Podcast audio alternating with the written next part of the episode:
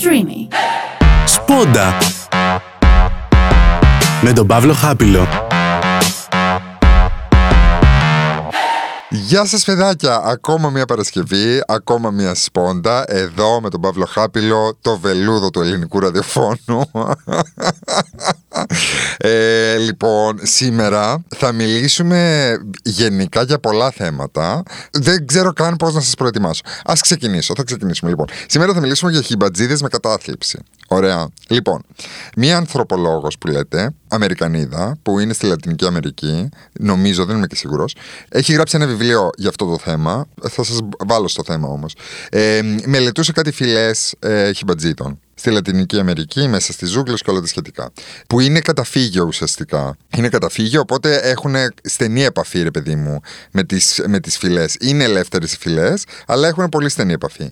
Τέλος πάντων, σε μία από αυτές τις φυλές παρουσιάστηκαν δύο χιμπατζίδες με κατάθλιψη. Ε, οι οποίοι δεν τρώγανε μαζί με το κοινωνικό σύνολο, περνούσαν πάρα πολύ χρόνο μόνα τους, τα χιμπατζιδάκια. Ε, και γενικότερα ήταν κάπως ε, αποκομμένα από, το, από την υπόλοιπη και αποφάσισαν οι ερευνητές αυτοί να τα πάρουν αυτά τα δύο άτομα, ας το πούμε, από το σύνολο, για να δούνε τι επιπτώσεις θα έχει στο σύνολο. Αν, αν βγάλουν αυτά τα άτομα με κατάθλιψη, ας το πούμε, από το σύνολο, να δούνε τι επιπτώσεις θα έχει στο υπόλοιπο σύνολο.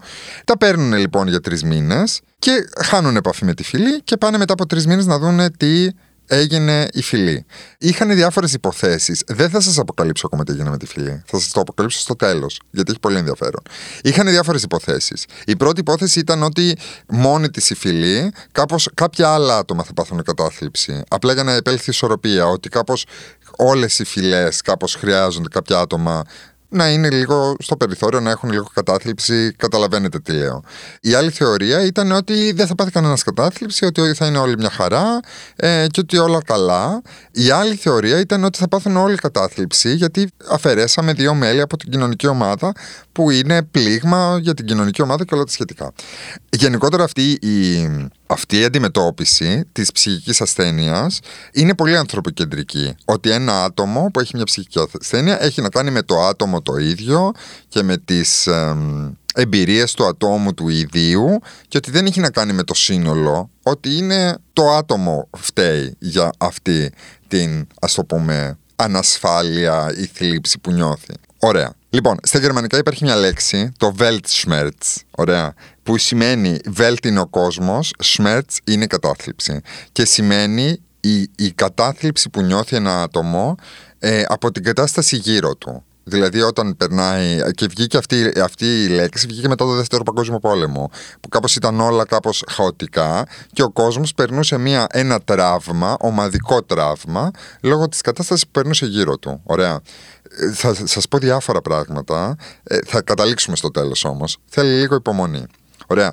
Το άλλο που θέλω να πω για τις λέξεις είναι ότι δεν ξέρω αν το ξέρετε, αλλά στην αρχαιότητα η λέξη μπλε δεν υπήρχε χαρακτηρισμός για το χρώμα μπλε.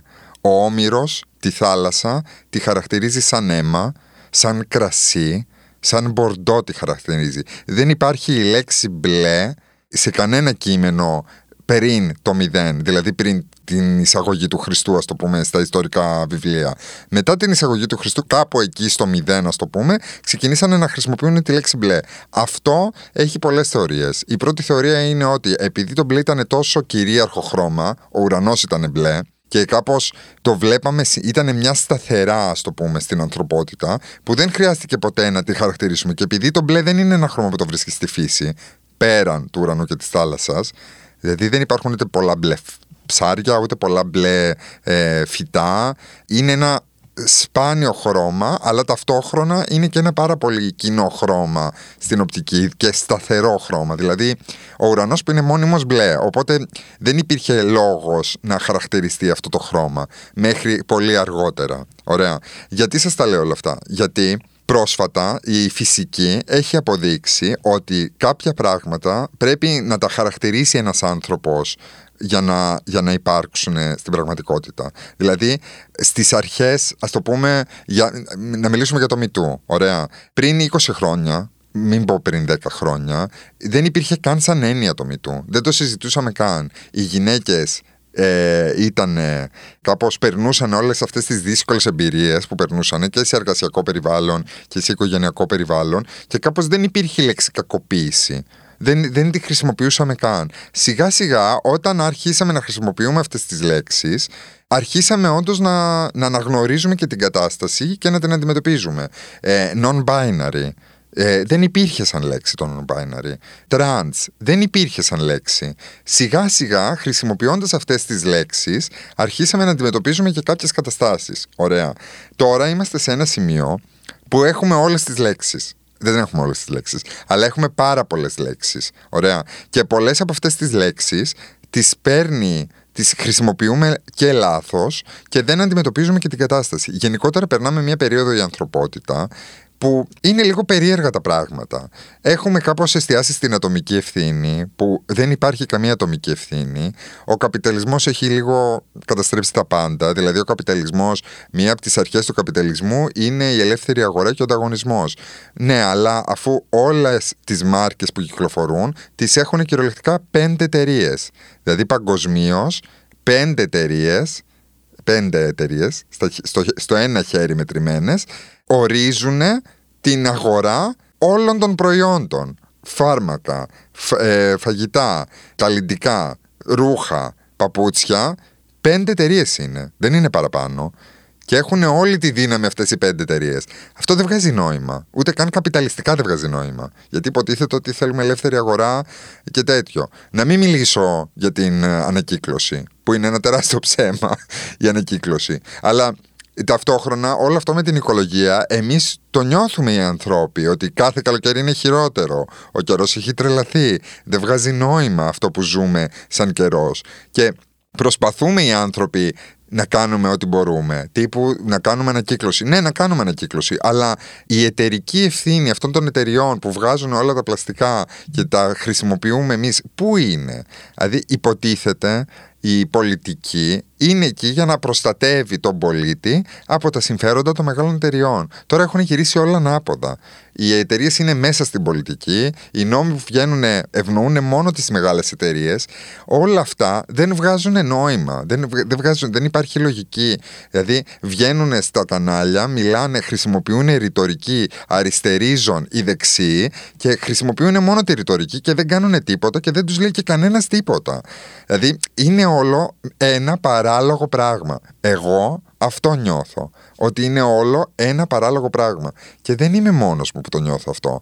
Και νιώθω κατάθλιψη. Νιώθω Weltschmerz. Αυτό που λέμε, ότι νιώθω κατάθλιψη για αυτά που γίνονται γύρω μου και μια ανασφάλεια για το πού πάμε, πού βαδίζουμε. Και τώρα ήρθε η ώρα να σας πω τι έγινε στη φυλή των πυθίκων. Παιδιά, πέθανε η, η, η φυλή των πυθίκων. Πεθάναν όλοι. Γιατί οι πύθικοι που είχαν κατάθλιψη ήταν αυτοί που ε, κάπως βάζανε όρια στους υπόλοιπους πυθίκους. Λέγανε παιδιά, δεν έχουμε αρκετό φαγητό και δεν θα πάει καλά μα συνεχίσουμε να τρώμε έτσι. Οπότε πρέπει λίγο να προσέξουμε το φαγητό.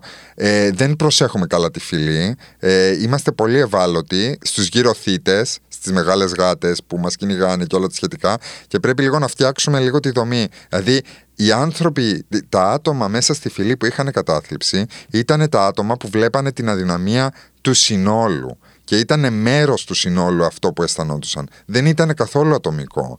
Και αυτό το πράγμα, σαν ψυχική, στην ψυχική ασθένεια, πρέπει η ανθρωπότητα να το καταλάβει. Ότι ναι, έχουμε τις λέξεις να περιγράψουμε τις ψυχικές ασθένειες, αλλά η ψυχική ασθένεια δεν έχει να κάνει με το άτομο. Έχει να κάνει με το σύνολο και είναι ένα σύμπτωμα του συνόλου. Και είμαστε η ανθρωπότητα σε ένα μετέχμιο τώρα. Είμαστε σε μια καμπή που εάν δεν αλλάξουμε ριζικά και δεν μιλάω, επίσης δεν το λέω ατομικά, δεν το λέω για να σας κάνω να νιώθετε ενοχές. Δεν πρέπει εμείς να αλλάξουμε, πρέπει να αλλάξουν αυτοί που, ε, που ελέγχουν τα πράγματα. Γιατί τα πράγματα δεν βγάζουν νόημα. Και έχουμε και τις λέξεις, έχουμε και τις γνώσεις για να αλλάξουμε τα πράγματα. Η καθηγήτριά μου εμένα στο χημικό δούλευε σε ηλεκτρικό αυτοκίνητο τη δεκαετία του 60 και ήταν έτοιμο το ηλεκτρικό αυτοκίνητο να βγει στην παραγωγή έτοιμο ηλεκτρικό αυτοκίνητο δεκαετία του 60 και δεν έβγαινε όμως στην παραγωγή. Γιατί, γιατί οι εταιρείες πετρελαίου είχαν συμφέροντα.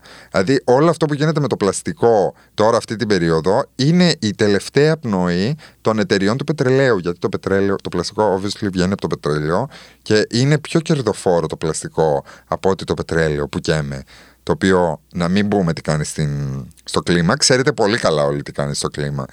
Και γενικότερα εγώ νιώθω μια απελπισία ας το πούμε και μια βεβαιότητα για το μέλλον έτσι όπως πάμε. Και ε, θεωρώ ότι θα πρέπει να υπάρξει κάτι πολύ ε, συνταρακτικό για να αλλάξουν τα πράγματα αν και δεν, ήταν, δεν είναι ανάγκη. Δηλαδή τη δεκαετία του 60 φανταζόντουσαν τον μέλλον έτσι πολύ οικουμενικό και κοινωνικό και με υπτάμενα αυτοκίνητα. Δεν ήταν ψέματα αυτά τα πράγματα. Θα μπορούσαμε να τα είχαμε αυτά τα πράγματα. Αλλά μέσα σε όλο αυτό υπήρχε ένα κλίμα κομμουνισμού. Συγγνώμη που το λέω. Είναι, είναι, είναι κόκκινη λέξη. Ε, ε, ωραίο το παν. Ε, αλλά είναι μια, είναι μια λέξη που εκνευρίζει πολύ κόσμο το κομμουνισμός. Ο κομμουνισμός στα θεωρία δεν ήταν κακός. Η θεωρία, η πράξη ήταν προβληματική. Που ήταν φασισμός ουσιαστικά. Στην πράξη ο κομμουνισμός της ε, της ρωσικής αυτοκρατορία, να το πω έτσι. Ε, αλλά η θεωρία του κομμουνισμού ή του σοσιαλισμού ή οποιοδήποτε ρε παιδί μου πολιτικού κινήματος είναι, είναι σωστές. Έχουν όλοι κάποιο δίκιο. Το θέμα είναι στην πράξη τι γίνεται. Δηλαδή, ακόμα και ο καπιταλισμός η θεωρία του καπιταλισμού δεν είναι ο καπιταλισμός που ζούμε τώρα. Ο καπιταλισμός που ζούμε τώρα είναι κάτι τελείως διαφορετικό. Είναι κάτι τελείως άλλο. Οι πυλώνες της θεωρίας του καπιταλισμού δεν ισχύουν στην σημερινή ε, εποχή. Και αυτό που μας πουλάνε πυλώνες και μας πουλάνε νόμους, εμάς, τους κοινούς θνητούς, αλλά όταν χρειάζονται αυτοί οι κανόνες αμέσως αλλάζουν, εμείς τους φτιάξαμε τους κανόνες. Εμείς μπορούμε να τους αλλάξουμε. Δεν είναι τόσο δύσκολα τα πράγματα. Ακόμα και, ακόμα και στις, στις εκλογές τώρα, το ένα κόμμα που έβγαζε λογική, που καταλαβαίνω ότι αυτά που έλεγε ήταν πολύ ριζοσπαστικά, αλλά ήταν το μόνο κόμμα που έβγαζε λογική, που αυτά που λέγανε βγάζανε λογική και ήταν λογικές λύσεις, δεν έχει μπει στη Βουλή. Αυτό έχω να σας πω μόνο. Και δεν έχει να κάνει τώρα. Δεν σας λέω ότι θα έμπαινε στη Βουλή και θα έκανε θαύματα ή θα έκανε αυτά που έλεγε αυτό το κόμμα. Αλλά ήταν το μόνο κόμμα που έβγαζε λογική, η ρητορική του. Ε, έβγαζε απόλυτη λογική. Τέλος πάντων, αυτά ήθελα να πω για τους ε, για τους με κατάθλιψη. Ελπίζω κάτι να καταλάβατε. Ξέρω ήταν λίγο περίεργο όλο το. Πήγαμε από 15 πλευρές, ε, ε, αλλά νομίζω ότι φτάσαμε σε ένα σε ένα κομβικό σημείο. Ε, ελπίζω όλοι να νιώθετε το ίδιο με μένα. και θα κάνουμε υπομονή και it's okay, παιδιά. Ε, it's okay, θα περάσει και αυτό, φαντάζομαι, σε κάποια φάση. Δεν ξέρω. Καλά περάσαμε μέχρι τώρα η ανθρωπότητα. Δύο χιλιάδες χρόνια το προσπαθούμε ο δυτικός πολιτισμός. Αυτό έχω να πω μόνο. Καλό Σαββατοκυριακό.